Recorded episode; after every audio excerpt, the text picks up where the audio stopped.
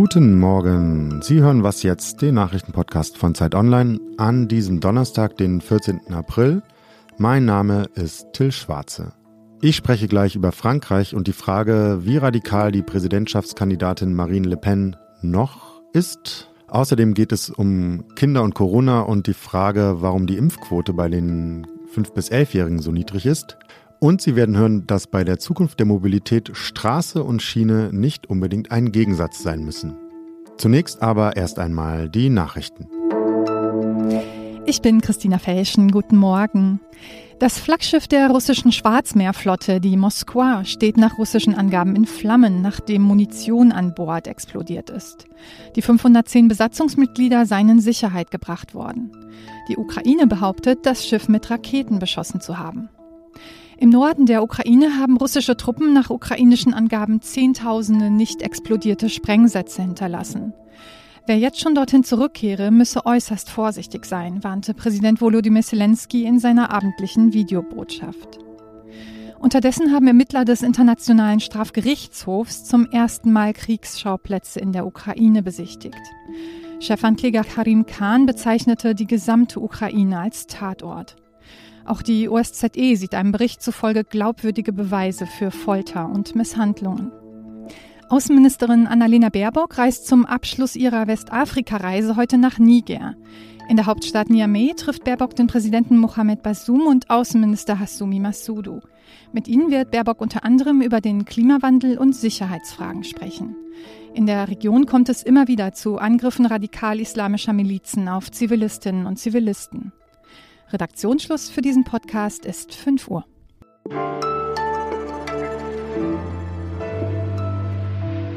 Unser Nachbarland Frankreich steht vor einer ziemlich entscheidenden Wahl. In zehn Tagen wählen die Franzosen ihren nächsten Präsidenten bzw. ihre nächste Präsidentin. In der Stichwahl am 24. April treten der jetzige Präsident Emmanuel Macron und Marine Le Pen gegeneinander an. Und auch wenn Macron in Umfragen noch äußerst knapp vor Le Pen liegt, die rechte Politikerin hat gute Chancen, die Wahl zu gewinnen und Präsidentin Frankreichs zu werden. Ein guter Grund also, sich mit Le Pen und ihrer Politik zu beschäftigen.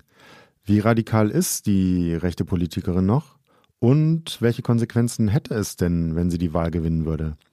Darüber unterhalte ich mich jetzt mit Matthias Krupa, der für die Zeit als Korrespondent aus Frankreich berichtet. Hallo Matthias. Bonjour aus Paris. Hallo Till. Matthias, Marine Le Pen gibt sich im Wahlkampf staatstragend präsidial. Sie habe sich gewandelt, sagt sie.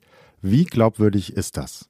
Ja, in der Tat hat sie in diesem Wahlkampf ihr Auftreten und ihren Stil auffällig verändert. Sie tritt, du hast es gesagt, präsidial auf. Sie hat im Wahlkampf auf alle Provokationen verzichtet. Sie betont, dass sie das Land vereinen will. Sie hat auch die ein oder andere Position sagen wir mal, adaptiert oder angepasst. Aber sie hat selber eigentlich relativ offen gesagt, dass ihre Ziele dieselben geblieben sind. Und die zwei großen Ziele oder das große Ziel ist, Frankreich unabhängiger zu machen, Frankreich nationaler aufzustellen, Frankreich in den internationalen Kontexten ähm, als das Land hinzustellen, was seine Interessen durchsetzt, zur Not auch auf Kosten, äh, auf Kosten anderer oder gegenüber bisherigen Partnern. Und im Inneren ist das Hauptziel, Zuwanderung und Migration drastisch zu begrenzen und Ausländern das Leben schwerer zu machen. Und wenn sie wirklich Präsidentin Frankreichs werden sollte, welches wären die gravierendsten Folgen, die auch uns direkt betreffen würden, aus deiner Sicht? Das ganze Auftreten Frankreichs innerhalb der Europäischen Union wäre ein komplett anderes. Sie hat sehr offen gesagt, sie will zwar nicht mehr aus der EU austreten, aber sie will die EU von innen verändern. Sie will im Grunde genommen eine weniger integrierte Europäische Union. Sie will weniger Brüssel in ihrer Diktion und dafür im Grunde genommen zu bilateralen, viel mehr bilateralen Absprachen zurückkommen. Also das heißt, ein Europa der Nationen, eine europäische, eine Zusammenarbeit zwischen Nationalstaaten, aber nicht die europäische Integration, wie wir sie bisher gekannt haben. Das hat gravierende Auswirkungen, zum Beispiel auf die Frage der Freizügigkeit. Sie will wieder Grenzkontrollen, zumindest teilweise Grenzkontrollen in Frankreich einführen. Das hat Auswirkungen auf die europäische Energiepolitik. Sie will aus dem europäischen Elektrizitätsmarkt aussteigen und, und, und. Das kann man durchdeklinieren. Also das hätte ganz gravierende Folgen für uns.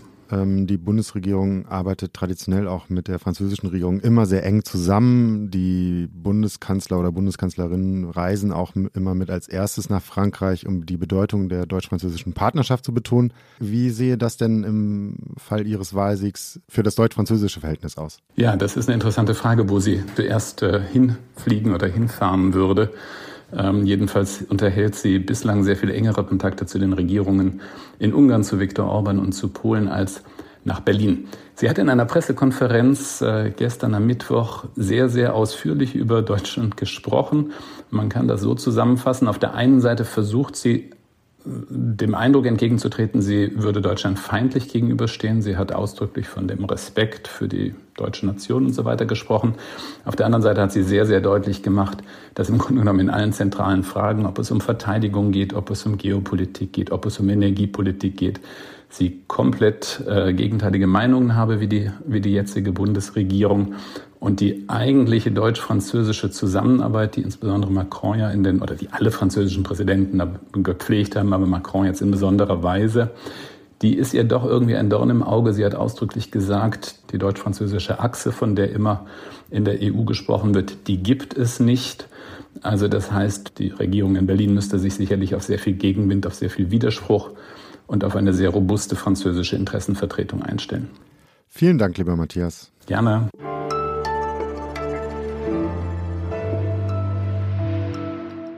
Und sonst so? Wenn es um Mobilität und ihre vor allem klimafreundliche Zukunft geht, lautet das Motto immer von der Straße auf die Schiene. Doch ausgerechnet die französische Bahn dreht dieses Prinzip nun um, beziehungsweise löst den Gegensatz völlig auf. Der französische Staatskonzern SCNF entwickelt einen Minizug, der sowohl auf der Schiene als auch auf der Straße fahren kann. Flexi heißt dieses Fahrzeug mit Eisenbahn und Autoreifen. Fahren soll Flexi überall dort, wo sich der eigentliche Bahnverkehr nicht mehr lohnt, in ländlichen Gebieten vor allem. Und ob und wie das funktionieren kann, wird in einem Pilotversuch ab 2024 erprobt werden. Und wenn Sie sich schon mal selbst ein Bild dieser Zukunft machen wollen, können Sie das tun. Es gibt nämlich ein kleines Simulationsvideo der SCNF. Ich habe es Ihnen in den Show Notes verlinkt.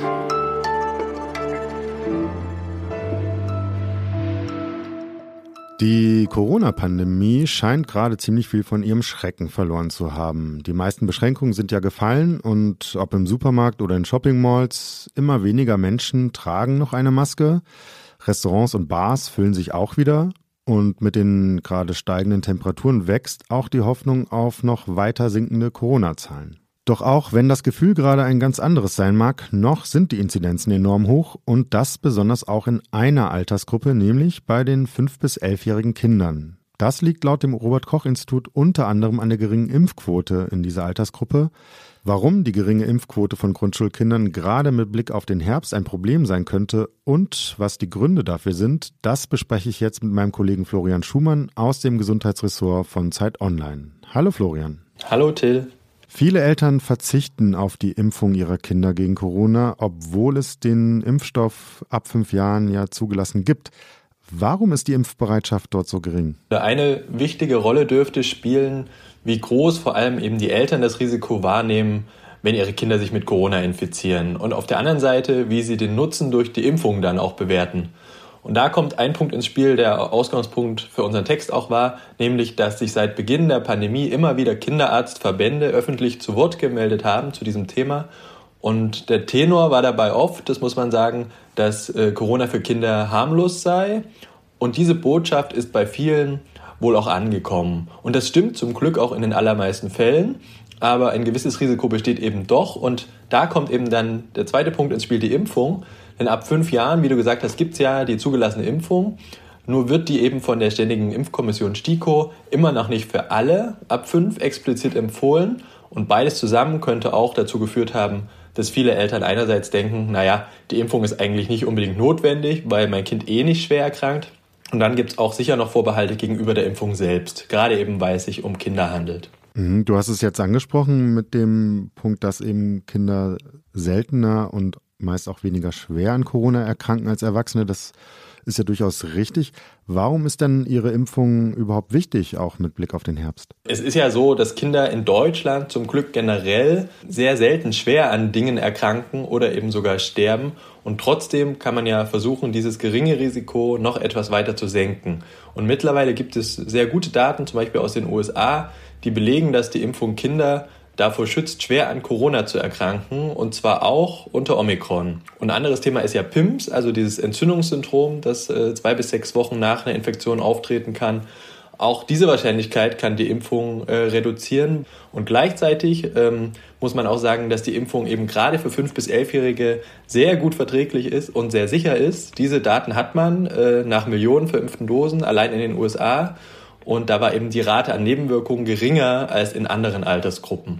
Die Sorge ist ja, dass im Herbst die Zahlen wieder steigen und damit eben auch diese Gruppe von Grundschulkindern äh, betroffen ist. Was wäre denn mit Blick auf diese Sorge jetzt zu tun? Viele sagen, dass man eben Infektions- und Kinderschutz stärker zusammen denken muss. Bisher war es in der Diskussion oft so der Tenor, Hauptsache die Schulen bleiben offen, dann wird schon alles gut. Und ja, das ist auch sehr wichtig für die Kinder, aber das zeigen auch Daten, Kinder sind eben nicht nur durch die Maßnahmen belastet, sondern auch durch hohe Infektionszahlen an sich, zum Beispiel durch die Angst, Familienmitglieder anzustecken. Und wie du schon gesagt hast, viele Experten gehen davon aus, dass im Herbst wieder in Schulen und Kitas, dass die wieder zu Hotspots werden, einfach weil dort die geringste Immunität herrscht. Und welche Corona-Variante wir dann haben werden ähm, und wie gefährlich die für Kinder ist, das wissen wir natürlich nicht. Aber so oder so wäre es über den Sommer wohl sinnvoll, sich vorzubereiten. Konzepte gibt es ja seit einiger Zeit. Zum Beispiel gibt es eine Leitlinie für sichere Schulen, die zum Beispiel auch Wechselunterricht enthält, ähm, den man aber natürlich gut vorbereiten müsste, auch technisch, müsste man im Sommer jetzt die Zeit nutzen. Und was auch der Expertenrat der Regierung zum Beispiel gefordert hat, man könnte auch eine Impfkampagne speziell für Kinder und Eltern starten, was es bisher auch noch gar nicht gab. Vielen Dank, lieber Florian. Gerne. Und damit sind wir am Ende der Sendung angekommen. Das war was jetzt an diesem Donnerstagmorgen. Um 17 Uhr im Update hält Sie mein Kollege Fabian Scheele auf dem Laufenden. Und schreiben Sie uns doch gerne mit Fragen, Anregungen oder Kritik. Was jetzt zeit.de ist die Adresse. Mein Name ist Till Schwarze und ich wünsche Ihnen einen guten Start in den Tag. Bis bald.